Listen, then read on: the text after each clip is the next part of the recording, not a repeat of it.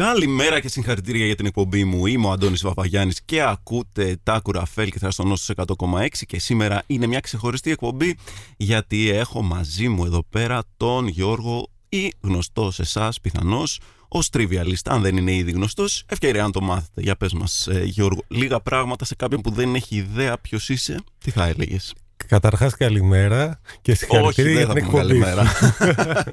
Συγγνώμη για την αγένεια. Έχω αυτή την τάση να μπαίνω κατευθείαν στο ψητό. Καλημέρα. Ωραία λοιπόν, είμαι ο The Trivialist, ε, Άκα Γιώργος. Ωραία. ε, τι με ρώτησες, γιατί έχω διάσπαση προσοχής; Α, ωραία. Να, ένα πράγμα λοιπόν που ξέρουμε για σένα. Έχεις διάσπαση προσοχής. Ε, τι άλλο πρέπει να ξέρουμε για σένα πέρα από το ότι έχεις διάσπαση προσοχής και σε λένε Γιώργο; Σωστά. Λοιπόν, για όσους ε, δεν γνωρίζουν τι είναι το The Trivialist, είναι μια περσόνα ψηφιακή ε, που δραστηριοποιείται στα social media, Facebook, ε, Instagram κυρίως ε, και κάθε μέρα ή σχεδόν κάθε μέρα ανεβάζουμε, ανεβάζω δηλαδή ε, υλικό από ιστορία και πολιτισμό λίγο με πιο φαν τρόπο. Ε, με, πάντα έτσι με χιούμορ. Εγώ το ακολουθώ πολύ γιατί είναι πολύ πολύ στο στυλ μου γιατί γουστάρω πολύ και την ιστορία και γενικά τα, τα facts. Είμαι, είμαι φαν. Ε, και θα πούμε σήμερα εδώ πέρα λίγα πράγματα για το και για αυτό που κάνεις αλλά θα, θα μας πεις και μερικά τρίβια έτσι να να μάθουμε, να μορφωθούμε λιγάκι. Μην είμαστε, μην, σε έχουμε εδώ πέρα τζάμπα. Ε, ναι, όχι. Θα, θα σας πω σίγουρα. Τρίβια είναι τζάμπα, δεν θα με έχετε. Έτσι, μπράβο. Τέλεια. Λοιπόν, θα ακούσουμε τώρα λίγη μουσική και όταν γυρίσουμε θα πούμε λίγα πραγματάκια περισσότερα για σένα. I would die to see you dying by my side, dying by my side. Να είμαστε πάλι εδώ, είμαστε στα Κουραφέλ και Θραστόνο στο 100,6 με τον Trivialist ή αλλιώς Γιώργο. Ε, Γιώργο, είσαι ιστορικός, έχεις, το έχεις σπουδάσει αυτό ή είναι απλά μια τρέλα που έχεις και το ψάχνεις μόνος σου; Ε, οι πρώτες μου σπουδές ήταν στις πολιτικές επιστήμες, αλλά εκεί συνειδητοποίησα ότι μου αρέσει πιο πολύ το κομμάτι της ιστορίας, δηλαδή όταν είχα μαθήματα είχα να κάνουμε ιστορία. Ναι.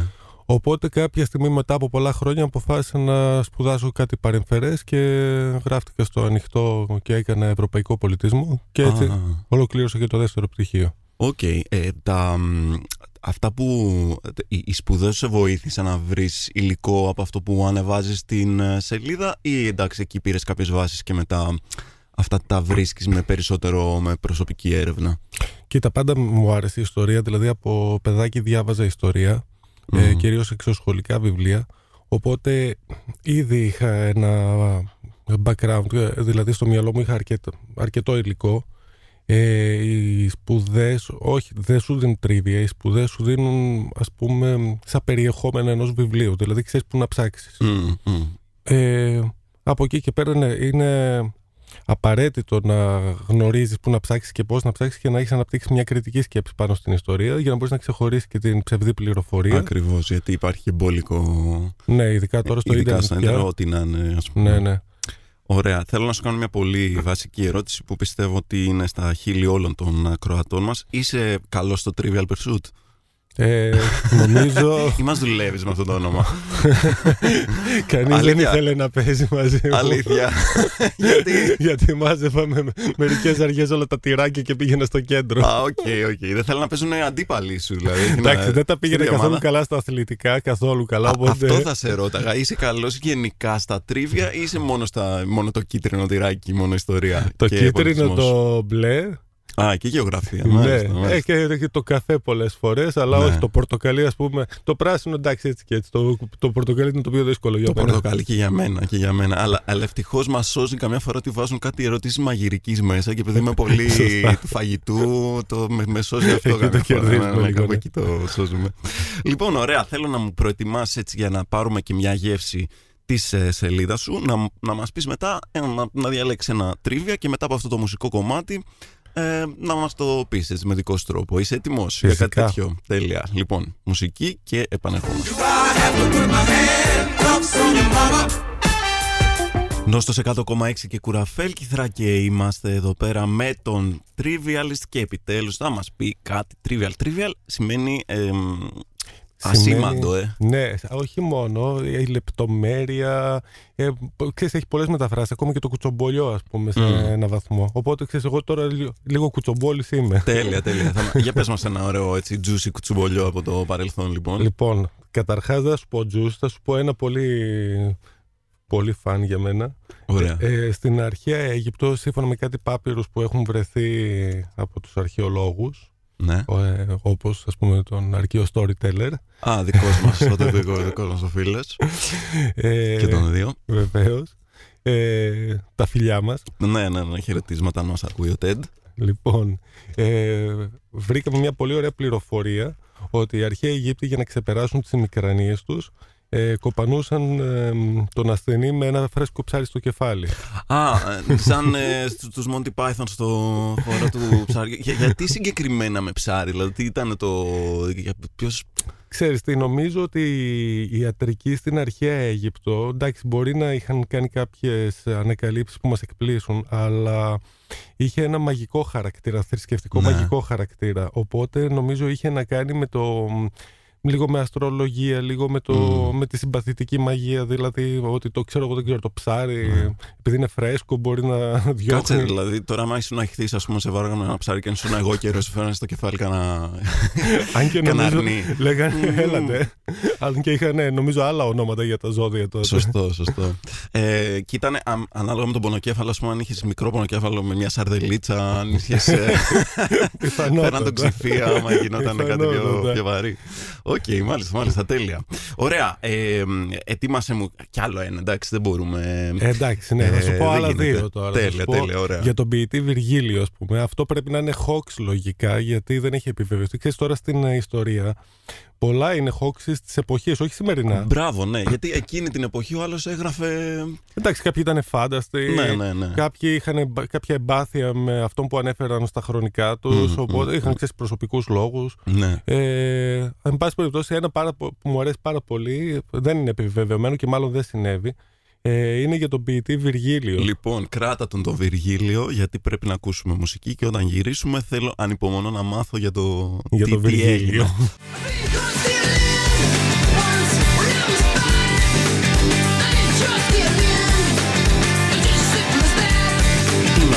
Είμαστε το Στάκου Ραφέλ Κιθρακέ στον Νόστο 100,6 με τον Trivialist και αν όλοι σας τη μέρα περιμένατε να μάθετε καυτά facts για το Βυργίλιο ήρθε η ώρα που θα δικαιωθείτε. Πες μας Γιώργο για το Βυργίλιο ανυπομονώ. Λοιπόν, τι να πρωτοπεί κανείς για τον Βυργίλιο, πραγματικά; Μούρη, μεγάλη, Μεγάλη μούτρο. μούρη. Οκ. λοιπόν, Για πες μας. ε, είναι σίγουρο ότι ο Βυργίλιος είχε πολύ μεγάλη περιουσία, κτηματική φυσικά, έτσι. Μμμ. Εκείνη την εποχή, δηλαδή, οι άνθρωποι μετρούσαν την περιουσία της ε, γη κυρίως. Μμ. Λοιπόν, ο Βυργίλιος είχε, είχε μεγάλη περιουσία κτηματική και η Ρώμη είχε ψηφίσει ένα νόμο ότι θα απαλλοτριώσει από τους μεγαλοοικοπεδούχους κτήματα και θα τα δώσει στους βετεράνους του πολέμου. Α, μάλιστα. Ε, ο Βυργίλιος λοιπόν λέει αυτό το hoax της εποχής ότι σκαρφίστηκε ε, ένα κόλπο εκεί, δηλαδή ε, μάζεψε μια μύγα και την έκανε προσωπικό του pet. Εντάξει, αυτό είναι πολύ καλό. Τον Πέθανε η πάω μύγα ήδη. Ναι. και της έκανε μια πολύ γκράντη κηδεία. δηλαδή με έφερε μιλο- μυρολογίστρες ε, Για τη μύγα, ναι. για τη μύγα. Μιλάμε κάλυσε τη μισή Ρώμη. Τέλειο. Ε, Είχε όνομα η μύγα, τι, τι δεν ξέρουμε. το αυτό θα ξέρουμε πρέπει να το αυτό. μάθουμε. Δεν πρέπει το να το μάθουμε. ξέρουμε. Τι έγραφε ο τάφος πάνω. Ε, ξέρεις Rest in τώρα, peace. δηλαδή έτσι όπως τη συνόδευε στον άλλο κόσμο, στον άλλο κόσμο που θα πας, πρόσεξε ζακέτα να φοράς και Ναι, τέτοια. ναι, ναι. Κλαίγανε εκεί, χτυπιόταν όλοι. Εν πάση περιπτώσει, ε, υπήρχε όμως και ένας άλλος νόμος στη Ρώμη που έλεγε ότι αν υπάρχει ε, ταφικό μνημείο μέσα στο κτήμα δεν μπορεί να παλωτριωθεί. Ω, καλό. Είναι σαν αυτό που κάνουν τώρα με, τα, με κάτι αυθαίρετα που χτίζουν ένα πολύ μικρό εκκλησάκι Νομίζω και ναι. δεν μπορείς να το Ναι, δεν ξέρω αν, γκρεμίσεις ισχύει, μετά. αν όντως αυτό είναι. Μπορεί να είναι και αυτό hoax, βέβαια. Μπορεί να είναι μην και αυτό το- hoax, ναι. αλλά- Δεν είμαστε νομικοί, αλλά υπάρχει αυτή Αλλά η ναι. φήμη. Και το άλλο hoax. Και... Και τη, Μπορεί γλι- και αυτό. και, και τη γλίτωσε σύμφωνα με το hoax αυτό. ή- Σύμφωνα με το hoax, ναι, τη γλίτωσε. Δηλαδή ήταν ευφιέστατο αυτό που έκανε. Εντάξει, εγώ θα του το έδινα. Δηλαδή, άμα ήμουν. Πώς το λένε. Ο αυτοκράτορας. αυτοκράτορας, θα του λέγα εντάξει, ρε φίλε. Ε, ναι, πάρ' το, εννοείται. πάρ' το, Μόνο που πάρ' το το. σκέφτηκες, Ναι, εννοείται. πραγματικά. Δικό σου, κράτα το. Τέλεια, τέλεια. Λοιπόν, θέλω, μου έχεις ε, κι άλλο ένα ε, hot fact. Κράτησε το για μετά την, ε, το μουσικό διάλειμμα και επανερχόμαστε να το μάθουμε. Γιατί είναι, κάνε μας ένα, ένα spoiler μικρό. Γιατί θα μιλήσουμε. Θα μιλήσουμε για τη χρεοκοπία. Oh, βαρύ, βαρύ, βαρύ. Πονάει, γιατί δεν έχουμε, το έχουμε ζήσει. λοιπόν, επανερχόμαστε.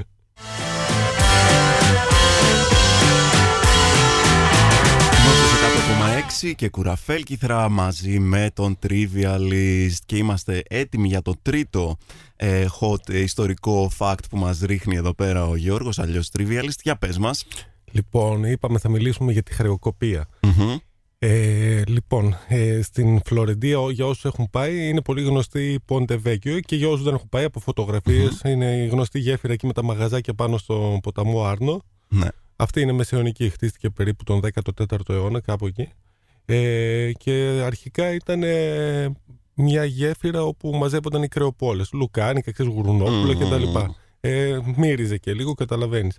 Ναι. Ε, επειδή κάποια στιγμή μέδικοι που είχαν γίνει πια δούκες της Φλωρεντίας και είχαν καταλύσει τη δημοκρατία αποφάσισαν να δώσουν μια έγκλειστη γέφυρα που περνούσε τόσος κόσμος και επειδή περνούσε και πάνω από τη γέφυρα ένας κρυφός διάδρομος που πήγαινε στα παλάτια τους αυτό τώρα μιλάμε για αναγέννηση πια; Ε, τώρα μιλάμε πια για τέλη αναγέννηση 1593 νομίζω έγινε αυτή η αλλαγή.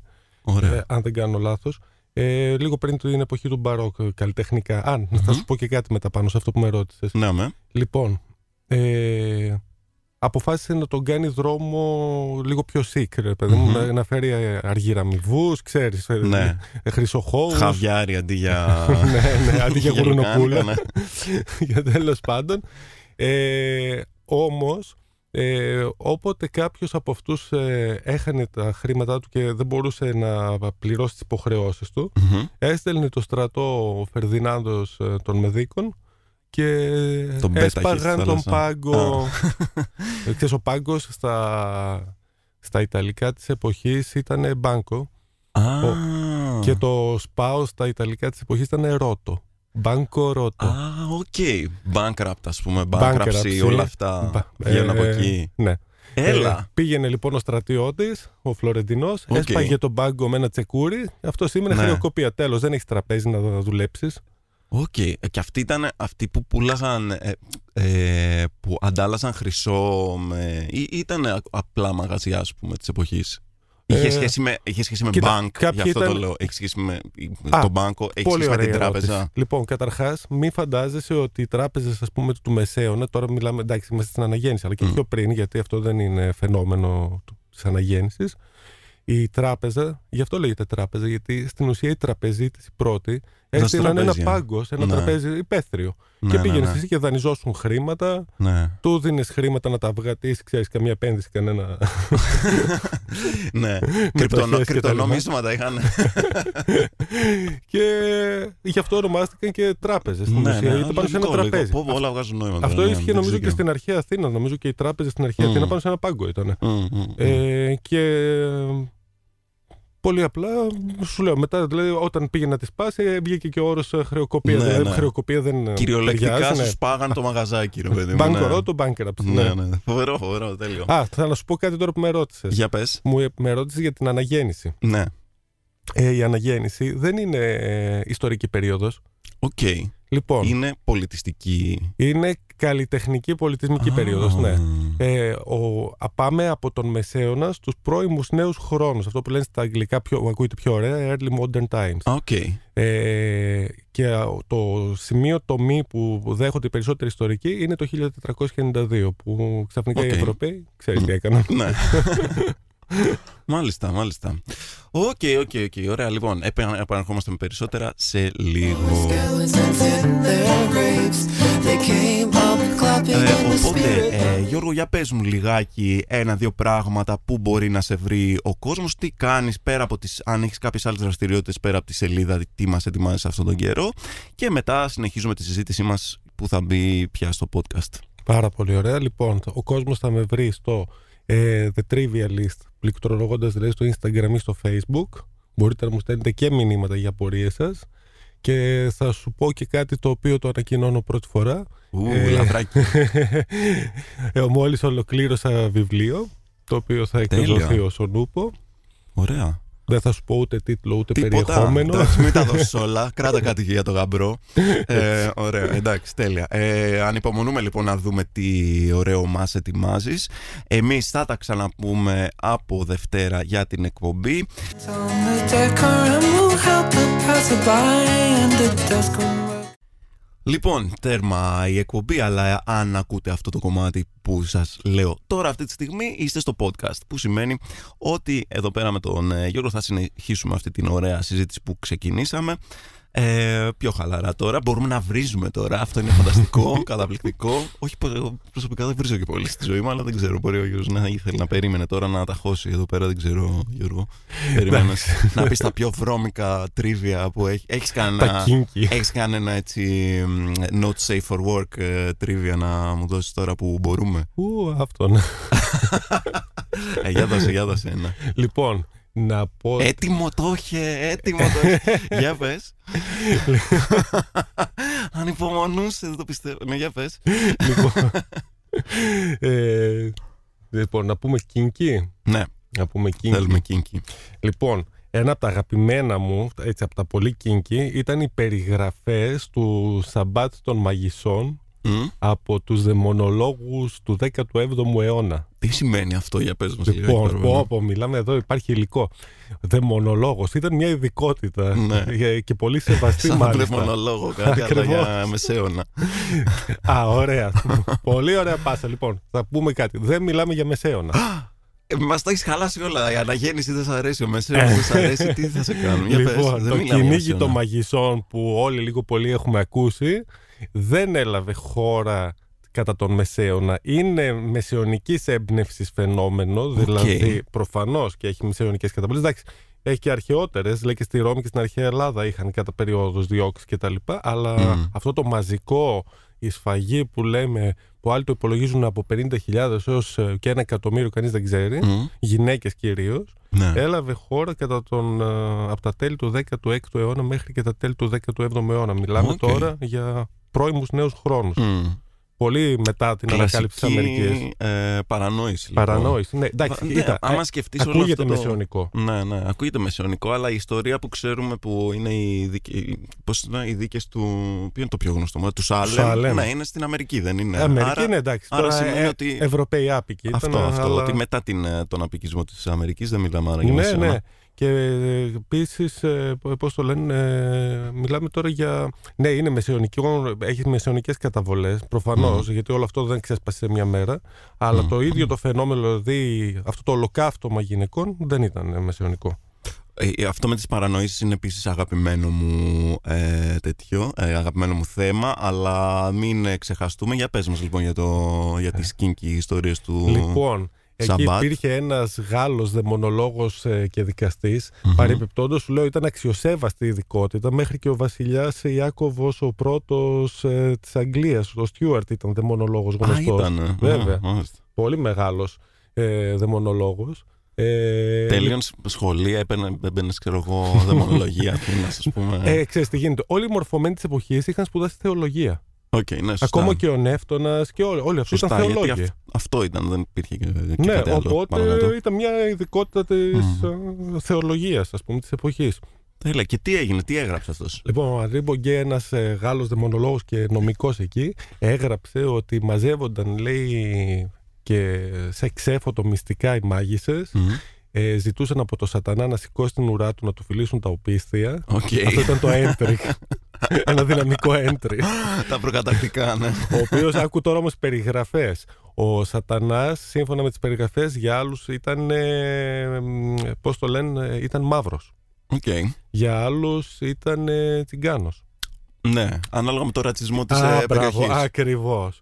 Ε, σι- πολλοί τον περιέγραφαν ε, τραγόμορφο. Μμ. Αυτό σα- το έχουν πάρει από τον Πάνα. Ναι, ναι, ναι. Από το... Ε, από, ε, Έχει ναι. περάσει από εκεί. Ε, ξέρεις, αυτές οι, ζωο, οι ζωόμορφες ε, Μμμ. θεότητες, αρχαιότητες ε, δαιμονοποιήθηκαν. Ναι, ναι. Ε, και εν πάση περιπτώσει υποτίθεται ότι μαζεύονταν, κάνανε τέλος πάντων τα τελετουργικά τους, ε, ο- οδηγούνταν σε ένα τρικούβερτο όργιο εκεί, ε, ε, παίρνονταν όλοι μεταξύ τους εκεί πέρα, χαμός Οκ. γινόταν. Ωραία περνάγανε. Ναι, στο τέλος τώρα εδώ είναι το πιο kinky κομμάτι. Προχωρούσε Όπα, ο πάμε. σατανάς σε golden shower. OK. Τους έλουζε Μάλιστα. κυριολεκτικά. Ναι. Και μετά ε, έκανε ένα, πώς το λένε, μια δυναμική έξοδο. Ναι. Ανατιναζόταν μπροστά τους σαν πυροτέχνημα. Οκ. Ε, έσκαγε στον αέρα, έπεφτε η σκόνη του κάτω και πηγαίναν λυσασμένα οι μάγισσες και μάζευαν τη σκόνη για να την κάνουν φίλτρα μαγικά. Wow. Ε, Εντάξει, αυτό είναι σκηνάρα για ταινία. Εννοείται. Απορώ πώς δεν το έχουν κάνει. Αλλά Ε, τώρα αν να δεν σου το πω έχουν κάνει. κάτι ρε εσύ, δηλαδή ε, λέει ο Αντρή Μπογκέ, ας πούμε, δεν υπήρξε μάρτυρας κάτι τέτοιο. Ναι. έτσι. Αλλά το Από πρόβλημα πού το, είναι ναι, από ότι πού. κανένας δεν υπήρξε μάρτυρας μιας τέτοιας τελετουργίας, γιατί στην πραγματικότητα δεν υπήρχαν τέτοιες Ναι, τελετουργίες. προφανώς, ναι. Αυτά ήταν τώρα από gossip, από χωριό σε χωριό Μμμ. και σε έβαζε ο καθένας και μια Αυτό, πιπεράτη αυτό λέγανε. λεπτομέρεια. Ο κα- Είναι σαν το κουτσομπολιό που μέχρι να φτάσει από το, τη μία πόλη στην άλλη έχει γίνει. Και το χειρότερο, θα σου πω από πού προέρχονται τα περισσότερα. Όπα, για πες. από τα εξομολογητάρια των ιερέων της εποχής που τι κάνανε. Πιέζανε τον κόσμο να δώσει πληροφορίες για γειτόνισσες, ξέρεις ότι είναι μάγισσες. Μπράβο, ναι, κατάλαβα. Ε, πολλές φορές στην κυριολεξία ε, και μετά προέρχονταν επίσης και από τους βασανισμούς. ναι, Να σε ιερά κατέδιδανε εξέταση σε και όλα έναν αυτά. ως ε, μάγο, Ναι. σε, μάλλον ως μάγισσα, γιατί κυρίως για γυναίκες, Μμ. ε, σε μάζευε η Ιερά Εξέταση. Αν και η Ιερά Εξέταση δεν ήταν η πιο δυναμική στο κυνήγι των μαγισσών. Ναι. Οι Προτεστάντες ήταν χειρότεροι σε αυτό. Μμμ. Δηλαδή στη Βόρεια Ευρώπη, ξέρεις Γερμανία, Αγγλία κτλ. Αλλά τι γινόταν; Ε, Οι ανακριτές βασάνιζαν τόσο πολύ τα θύματα και τους έβαζαν λόγια στο στόμα Ναι, τους. που θα παραδεχόσουν οτιδήποτε απλά για να σταματήσουν να σε βασανίζουν. Απλά το αξιοσημείωτο εδώ είναι ότι όλα αυτά, αυτές είναι αγράμματες γυναίκες, δεν μπορούσαν ούτε να τα φανταστούν να τα πούν. Ναι, ναι. Όλα αυτά τους τα υπαγόρευαν και στο τέλος τα Τα υπέγραφαν. υπέγραφαν. ναι. Άρα Με ένα ήταν η σταυρό. αρρωστημένη η φαντασίωσή τους. Εδώ βγάζει Φοβερό, και ένα σαδισμό, φοβερό. έτσι. Βγάζει. Φοβερό. Αλλά ναι, στην ουσία αυτά που μαθαίνουμε είναι η φαντασία των, ε, Του των ανακριτή, εξεταστών. ναι. ναι, ναι, ναι, ναι. Ακριβώς. Απίστευτο. Και έπαιζε και φαντάζομαι το.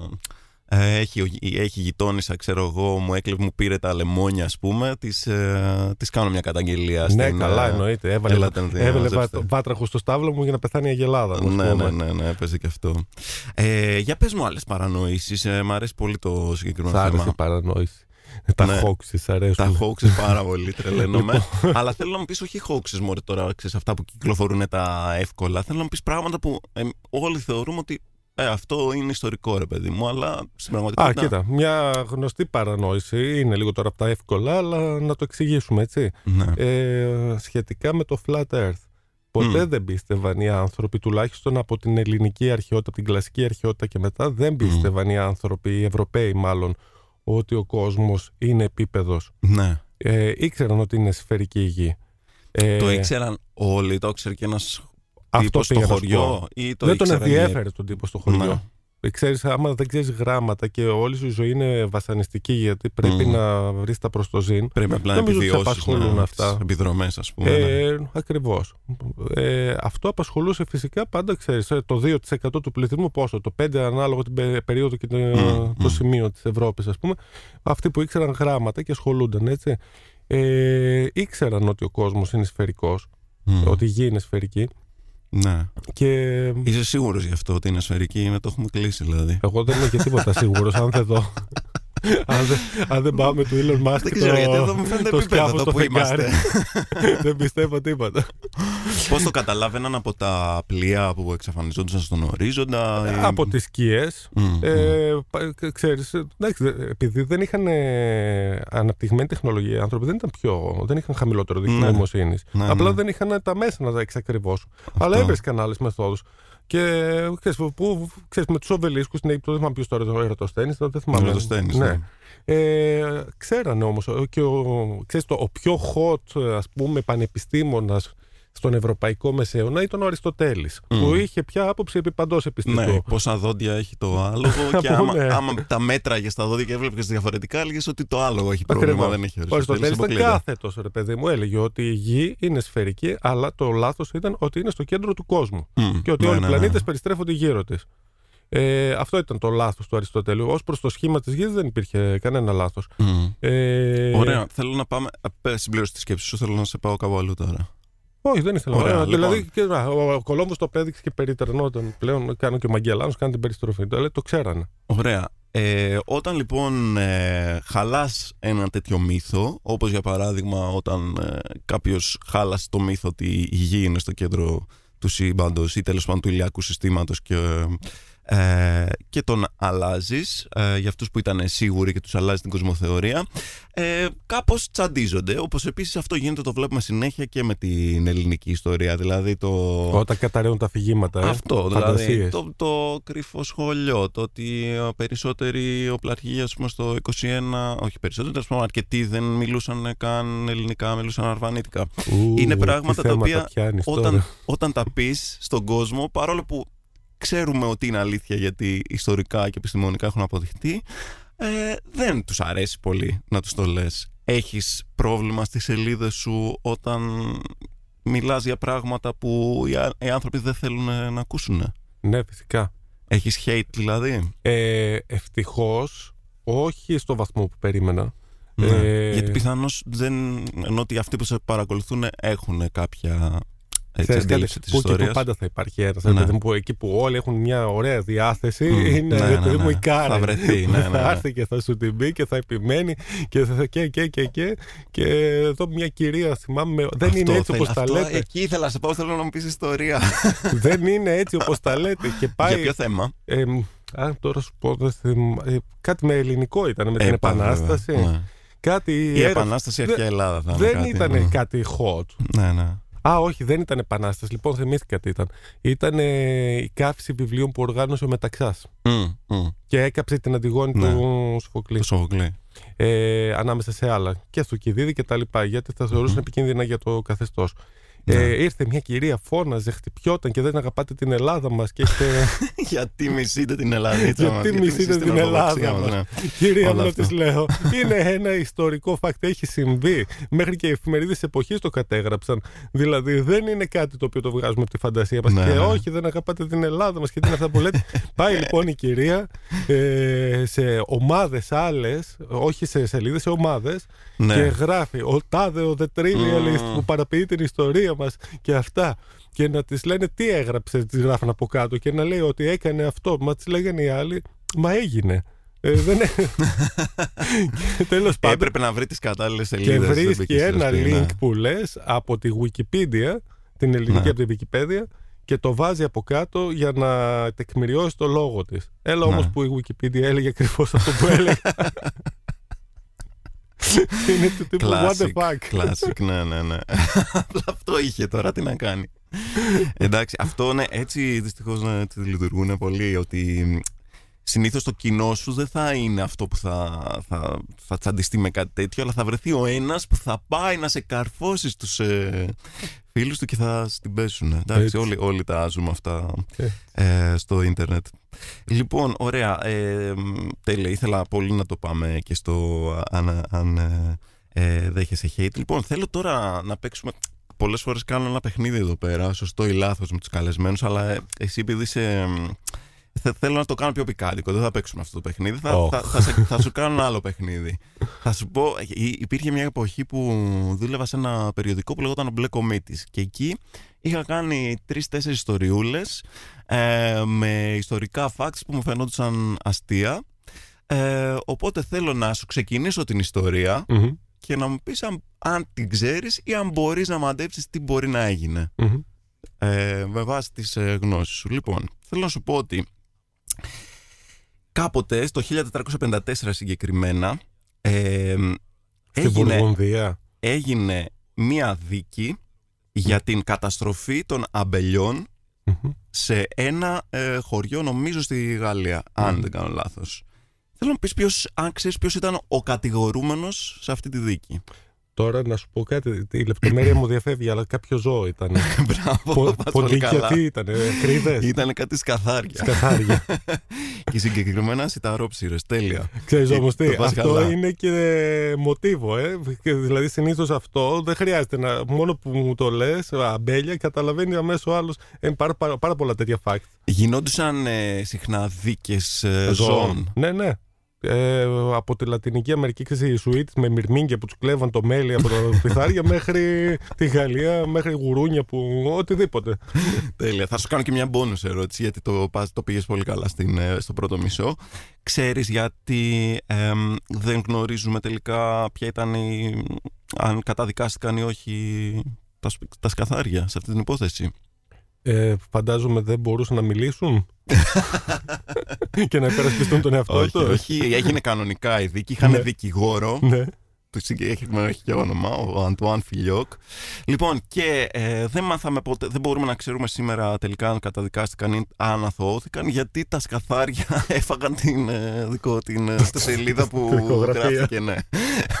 Ωραία. Γράφτηκε υπόθεση. Αυτό είναι δηλαδή πολύ ωραίο. από το τέλος πήγαν και το φάγανε για να μην ξέρουμε. Προφανώς μιλάμε για οργανωμένο σχέδιο.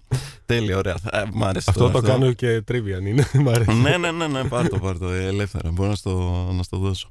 Ε, ωραία, θα σου πω κι άλλο ένα τώρα. Θέλω να μου πεις αν μπορείς να μαντέψεις ε, πώς γίνεται ένας κόκορας, μιας και εδώ πήγαμε με ζώα, να ευθύνεται για πολλές δολοφονίες ανθρώπων που λέγοντουσαν Θεόδωροι ή Θεόδοτοι. Αχ, αυτό είναι το Βυζάντιο. Α, Ναι, έλα, ναι, έλα, το ναι, ναι. Ξέρεις. Το έχεις. Αυτό είχε να κάνει κάτι να δεις τώρα με μια προφητεία ότι κάποιος Μπράβο. Θεόδωρος θα ανατρέψει τον αυτοκράτορα. Δεν πας θυμάμαι το πάρα πότε πολύ και καλά. ποιον αυτοκράτορα, αλλά θυμάμαι την προφητεία. Πάρα πολύ καλά το πας. Και υποτίθεται ήταν με την αλεκτρομαντία, κάτι τέτοιο. Ε. Μπράβο, τι ήταν η ηλεκτρομαντία για πες το Μαζε, μας εσύ. βάζανε πάνω σε, πώς το λένε, σε ένα, στο δάπεδο ρίχνανε άμμο και πάνω βάζαν κόκκους ε, Μμμ. ζυταριού νομίζω. Κάτι τέτοιο δεν είναι; Ακριβώς. Και ε, υποτίθεται ότι μ, κάτι με το γράμμα, το, θα έτρωγε Μπράβο. όλα τα γράμματα εκτός από το γράμμα που δεν έφαγε; Ή το Ε, ανάποδο ή Ήταν το πρώτο που εντάξει, έφαγε; εγώ το έχω φανταστεί τώρα, δεν, δεν είμαι σίγουρος ακριβώς. Εσύ μπορεί να ξέρεις πιο καλά προφανώς. Εγώ το έχω φανταστεί πώς είναι το Ouija board που καλείς πνεύματα. Ναι, ναι, ναι. Απλά με κόκορα. Ε, Δηλαδή ναι. πήγαινε ο κόκορας και τσίμπαγε. Ρε παιδί μου μπροστά από κάθε γράμμα μερικά ε, σιταράκια. Έπαιρνα από εδώ, έπαιρνα από εκεί. Ε, και αυτός ο ένας κόκορας που ρωτήσανε, τον ρωτήσανε αν κάποιος σκοπεύει να φ- φάει τον θρόνο του αυτοκράτορα ή τέλος πάντων ποιος θα είναι ο επόμενος αυτοκράτορας, κάτι τέτοιο. Και αυτός έγραψε Θεόδ Μμ. ο κόκορας. Μμμ. Τώρα αυτά φυσικά εννοείται όλα μπορεί να είναι hoaxes της εποχής, έτσι. Εννοείται ότι είναι αναφορές της εποχής. Έγραψε λοιπόν Θεόδ και βγήκανε διάφοροι του, του αυτοκράτορα που ήταν εκείνη την εποχή ε, να καθαρίσουν τον ανταγωνισμό. Καθάρισαν διάφορους Θεόδωρους, Θεόδοτου κτλ. Τελικά Θεοδόσιος. βγήκε, βγήκε αληθινός ο κόκορας γιατί ο επόμενος αυτοκράτορα ήταν ο Θεοδόσιος. Όντως. Οπότε καλά τα μάντεψε. Ε, ο κόκορας, αλλά δεν τον φάγαν το Θεοδόσιο. Δεν τον Τον κόκορα βρήκανε. τον έφαγαν. Τον κόκορα, τον κόκορα κρασάτο δεν ξέρω αν τον κάνανε. Είναι, δεν ξέρω αν ήταν, ε, αν ήταν πώς το λένε, προσβολή στα θεία να το, Στα θεία, να το ναι. φας. Ναι, δεν ξέρω, δεν ξέρω. Λοιπόν, θα σου πω και. Α, να σου πω. Τώρα που τα λέμε αυτά, εσένα η, έχεις αγαπημένη περίοδο από την οποία παίρνεις ε, facts; Μμ, Ναι. Ε, Είσαι προς μεσαίωνα και Μ' πρώτος αρέσουν χρόνος. οι πρώιμοι νέοι χρόνοι. Πρώιμοι νέοι χρόνοι, ναι. Και- Είδες, είδες ότι δεν είπα να Και γίνεις έτσι, αυτό το που. πρόσεξες. Ναι, και θα σου πω και κάτι άλλο για την αναγέννηση που λέγαμε πριν. Η αναγέννηση ακουμπάει και στις δύο περιόδους. Είναι μισή στον μεσαίωνα Μμμ. και μισή στο, στους πρώιμους νέους χρόνους. Μμ. Ε, άρα είναι κύμα ας πούμε, που έχει να κάνει πιο πολύ με τη Είναι ένα τέχνη. πολιτισμικό φαινόμενο, ναι. Ένα καλλιτεχνικό κίνημα. OK, OK. Ωραία. Ε, α, δε- και, και πας πιο πολύ προς τα εκεί γιατί έχει πιο πολλά facts ή εσένα σου, α- σου φαίνεται πιο ενδιαφέρουσα σαν εποχή; Ε, νομίζω ότι είναι η εποχή που ε, τίθενται τα θεμέλια του σύγχρονου ευρωπαϊκού πολιτισμού. Μμ. Δηλαδή όλο αυτό που ξέρουμε σήμερα ως οικοδόμημα, αυτό το ε, ρωμαϊκή κληρονομιά, αρχαία φιλοσοφία, σκέψη, επιστήμη και χριστιανική εκκλησία φυσικά, που είναι οι τρεις βασικοί πυλώνες, Μμμ. εκεί είναι που όλα αυτά ε, βρίσκουν τις ισορροπίες τους ε, και χτίζουν ε, το φαινόμενο των νεότερων κρατών και τα λοιπά, και στα νέα πολιτεύματα και τα λοιπά. Εκεί είναι που μπαίνουν οι βάσεις. Και μου αρέσει πάρα πολύ αυτό γιατί είναι και μια πολύ σχετικά άγνωστη περίοδος της ε, ιστορίας, ε, ειδικά σε εμάς τους Έλληνες. Ναι, ναι. Σε εμάς αυτό θα λέγα ότι δεν, δεν ασχολούμαστε πολύ, ειδικά με τα πρώιμα. Που κακώς γιατί θα καταλαβαίνουμε και πολλά για τη δική μας ιστορία Μμ. και πώς φυσικά. συγκροτήθηκε το νέο ελληνικό κράτος. Φυσικά, φυσικά. Λοιπόν, θα σε πάω σε ένα τελευταίο fact, έτσι να πάμε σιγά σιγά και για κλείσιμο. Θα σε πάω όμως, σε- θα σε πάω στα δύσκολα τώρα, θα σε βγάλω από την εποχή σου που την ξέρεις καλά. Για Θα σε πάω β' παγκόσμιο πόλεμο Μμμ. και θέλω να μου πεις αν έχεις κάποια ιδέα γιατί τον Απρίλιο του 45 ένα ε, υποβρύχιο γερμανικό αναγκάστηκε να προδώσει τη θέση του Μμμ. που ήταν κοντά στις Βρετανικές ακτές και να τους ε, συλλάβουν όλους να βγουν τα, και να τους ε, μαζέψουν οι Άγγλοι ε, βγαίνοντας στην επιφάνεια τι συνέβη μέσα τι μπορείς να φανταστείς τι συνέβη μέσα στο υποβρύχιο ε, που τους ανάγκασε να βγουν στην επιφάνεια και να προδώσουν τη θέση τους. Το έχεις ακούσει ποτέ; Για να είμαι ειλικρινής, όχι. Είδε, Έλα, σε έβγαλα από την εποχή σου. ξεφτύλισέ με, Με πες το που σε έβγαλα από την εποχή σου. Λοιπόν, Για πες. Ακούω αυτή τη φοβερή ιστορία. Ναι. Ε, τα ε, υποβρύχια τα γερμανικά είχαν ένα πολύ δύσκολο τρόπο να ε, ξεφορτώνονται τα λίματα. Μμμ. Είχαν ειδικό ναύτη, ε, ξεβουλωτή τουαλέτας, δεν ξέρω πώς να το πω, ε, ο οποίος ε, χειριζόταν τον τρόπο, γιατί σκέψου τώρα είναι σε ένα κουτί μέσα στη θάλασσα, έτσι, και υπήρχε, υπήρχε ένας πολύ πολύπλοκος τρόπος για να καταφέρεις να ε, ξεφορτωθείς Τα λίμματα. ε, να τραβήξεις το καζανάκι. Μμμ. Πολύ απλά, για να το πούμε έτσι. Οπότε υπήρχε ο ειδικός καζανάκιας ε, Γερμανός ε, ναύτης. Όμως ένας ε, καπετάνιος υποβρυχίου ήταν σε φάση σιγά τώρα θα φέρω τον άλλον να μου τραβήξει το καζανάκι, μπορώ και μόνος μου. Δεν τα κατάφερε. Και με αποτέλεσμα να γεμίσει όλο το υποβρύχιο με τα Καταλάβαμε. ε, ε, Περιτώματα. περιεχόμενα, ναι, ακριβώς, και να μην αντέξουν ε, ε, καθόλου και να βγουν στην πάθαιναν τύφο οι επιφάνεια. άνθρωποι. Ακριβώς. και για να επιβιώσουν αναγκάστηκαν. Ε, και έχω δώσει σε, αυτό τον, ε, σε αυτή την ιστορία, απλά ήθελα να τη μοιραστώ, να μοιραστώ και τον τίτλο μαζί σου. Είχα δώσει τον τίτλο «Η κουράδα του ολέθρου». Δεν ξέρω αν- δεν ξέρω αν το βρίσκεις ταιριαστό. Ε, Καυτός τίτλος. Ωραία, ωραία. Λοιπόν, τέλεια. Ε, τα πήγες πολύ καλά, θα έλεγα, στο quiz. Απλά εντάξει, πρέπει να επεκταθείς λίγο πέρα από Προς τους τα πρώιμου σύγχρονα, ε. χρόνους. Αμάν με τους πρώιμους χρόνους. Όχι, ρε, εσύ, μ' αρέσουν και τα υπόλοιπα. Όλη η ιστορία μου αρέσει. Απλά Εννοείται, εννοείται. σε Κάνω Να σου πλάκα. πω κάτι, δεν μου αρέσει πολύ η πολεμική ιστορία. Μμμ. Και εγώ την βαριέμαι, Ε, ε, αλήθεια είναι. ξέρεις, όχι μόνο ότι βαριέμαι, μου δημιουργεί και μια αποστροφή, ρε παιδί μου, ότι βέβαια θα μου πεις είναι ένα φαινόμενο βασικό στην ανθρωπότητα, αλλά Μμ. ε, ξέρεις, μου δημιουργεί μια απέχθεια. Δηλαδή, προτιμώ να διαβάζω για περιόδου ειρήνης, τέχνης, αυτά τα fun facts της καθημερινότητας. Μμ, μμ. Ναι, ναι. Αλλά είναι όντως πολύ εντάξει, πιο είναι όμως χρήσιμη και ενδιαφέρον. αυτή. Ε, θα σου κάνω και μια τελευταία ερώτηση. Θα, θα σε, ίσως θα σε δυσκολέψω λίγο. Δεν είναι ερώτηση παιχνιδιού. Ήθελα να σε ρωτήσω γενικά. ε, Υπάρχουν, ε, βλέπουμε αυτές τις σελίδες που και εγώ τις λατρεύω, όπως τη δική σου, το αρχαίο storyteller, την γεωγραφία είναι πολύ cool. Υπάρχει μια τάση στο αστρόνιο.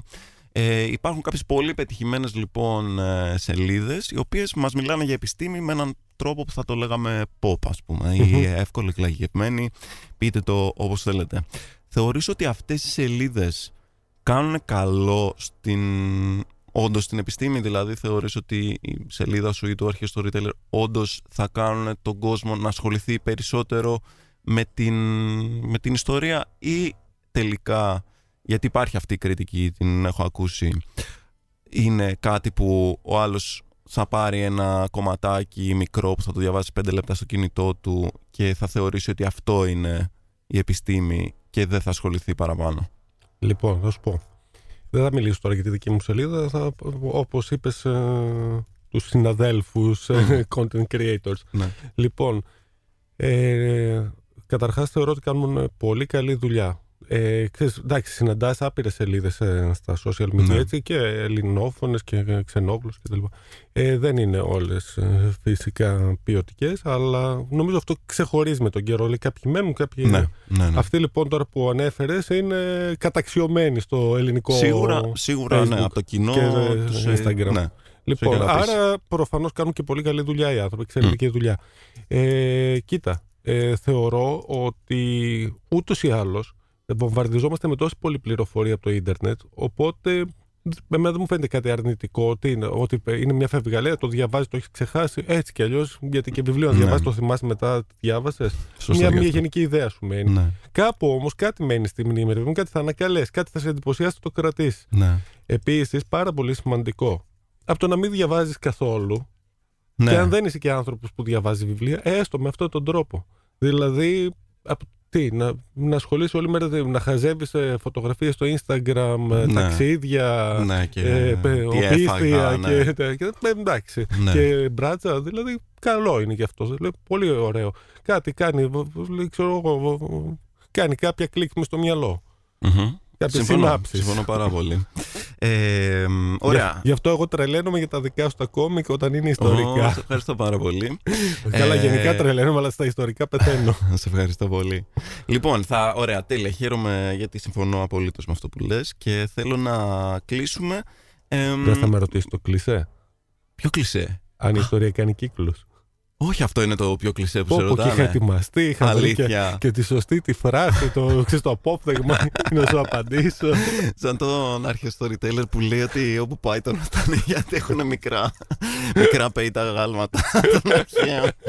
Όχι, δεν θα σε ρωτήσω το κλεισέ, θα σε ρωτήσω κάτι. Α, πε, πε, αφού θες το Ε, κύριο αφού το έχω προετοιμάσει, πες ετοιμάσει μου. Ναι, τώρα. ναι, ναι, είναι κρίμα. Για πες μου, κάνει Λοιπόν, όχι, κύκλους είναι- ιστορία. Όχι, δεν κάνει κύκλου. Είναι λανθασμένη η αντίληψη.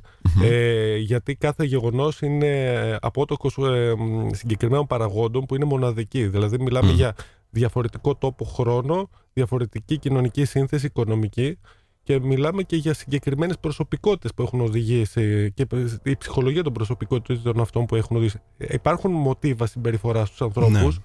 Αλλά κάθε γεγονός είναι μοναδικό. Όλοι περίμεναν, ας πούμε, ότι μετά τη Lehman Brothers θα έρθει τρίτος παγκόσμιος πόλεμος. Ναι, ναι.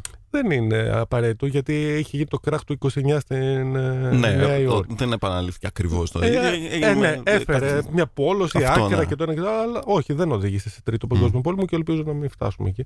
Αλλά μου αρέσει πάρα πολύ λοιπόν αυτό που είχε πει ο Μάρκ Τουέιν, ότι η ιστορία δεν κάνει κύκλους, αλλά κάνει ομοιοκαταληξίες. Ουχ, ωραίο. Ε, πολύ ωραίο. δεν Πολύ είναι καλό. Ναι, ναι, εξαιρετικό. ναι, ναι, ναι. Ε, το είχα ετοιμάσει. Πολύ καλό, πολύ καλό. Ε, Καλά έκανες και το ετοίμασες. Τέλεια, λοιπόν, πρέπει να κλείσουμε ακόμα και το podcast. Κάποτε πρέπει να τελειώσει, γιατί θα μας πετάξουν έξω από το στούντιο. Θέλω κλείνοντας να, να, να πεις στον κόσμο εδώ πέρα που μας ακούει και πιθανώς έχει ένα ενδιαφέρον και για την ιστορία, είτε σε- με έναν pop τρόπο, είτε με με έναν πιο σοβαρό.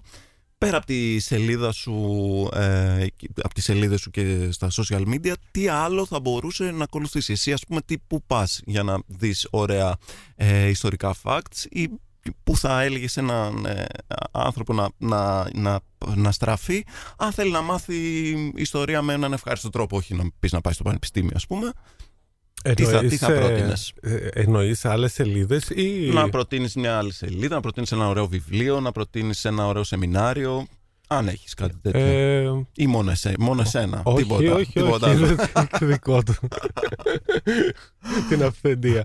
Ε, Σελίδες είναι πάρα πολλές. εντάξει, αυτές που ανέφερες, ας πούμε, ειδικά ο αρχαίο storyteller που ε, χειρίζεται το υλικό αυτό από την αρχαιότητα, την αρχαιοελληνική ιστορία κυρίως κτλ. Και, και η γεωγραφία φυσικά, γιατί έχει πολλά ιστορικά facts μέσα. Η γεωγραφία, η ιστορία που πάνε μαζί. Μμμ.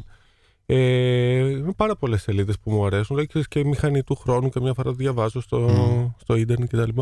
Ε, βιβλία τώρα τι να σου πω, είναι άπειρα. Δηλαδή, αν αρέσουν σε, κάποιο, σε κάποιους αρέσει να διαβάζουν και ε, νομίζω όλο και λιγοστεύουν δυστυχώς. Ναι. Ε, τώρα δεν μου έρχεται κάτι, αλλά δεν ξέρω. Ρε παιδί μου, και, ακόμα και η, ιστορική, η λογοτεχνία με ιστορικό μυθιστόρημα, Μμμ. ε, αν είναι ένα καλογραμμένο, είναι, ε, έχει ωραίο υλικό. Ε, θα διαβάσουν το δικό μου, ξέρω εγώ. Α, Εδώ, εδώ καταλήγουμε Να κάνω- πάλι. Αυτοδιαφημίζομαι. Έτσι, ναι, μόνο Και τίποτα. Δεν σε νοιάζουν οι άλλοι. Ναι, αυτοαναφορικότητα. εντάξει, οκ, καταλάβα. Και τι άλλο, σεμινάρια. Α, ναι, βέβαια. Να, ε, λοιπόν, παιδιά, να πω κάτι. Το ανοιχτό πανεπιστήμιο, επειδή είναι μια παρε- παρεξηγημένη περίπτωση στην Ελλάδα, όπως και τα περισσότερα όταν καταλαβαίνεις τώρα, ε, είναι ένα κανονικό πανεπιστήμιο με πάρα πολύ διάβασμα, ε, με πολύ σοβαρές σπουδές που μπορείς να κάνεις ό,τι θες μετά. Μπορείς να κάνεις μεταπτυχιακό, διδακτορικό σε άλλα πανεπιστήμια, δηλαδή δεν σε εγκλωβίζει εκεί. Είναι κυρίως για ανθρώπους που δεν έχουν χρόνο να πάνε με φυσική παρουσία να σπουδάσουν. Αν κάποιος του αρέσει, θέλει να το δει λίγο πιο επιστημονικά να το κάνει, είναι μια πολύ καλή λύση. Ε, Επίσης, διοργανώνουν ημερίδε στα πανεπιστήμια. Το Πάντιο έχει πολύ συχνά ας πούμε, και πολύ ωραίες ημερίδε. Δηλαδή, όποιος ενδιαφέρεται μπορεί να πάει να παρακολουθήσει είναι ελεύθερα.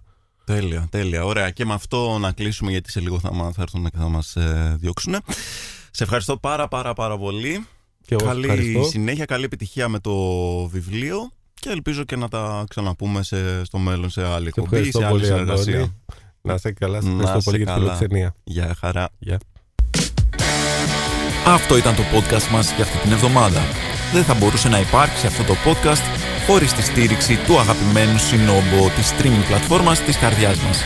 Εμείς τα ξαναλέμε είτε στην εκπομπή καθημερινά 11 με 12 στον Όστος, είτε την επόμενη εβδομάδα στο podcast. Μέχρι τότε παίχτε punk!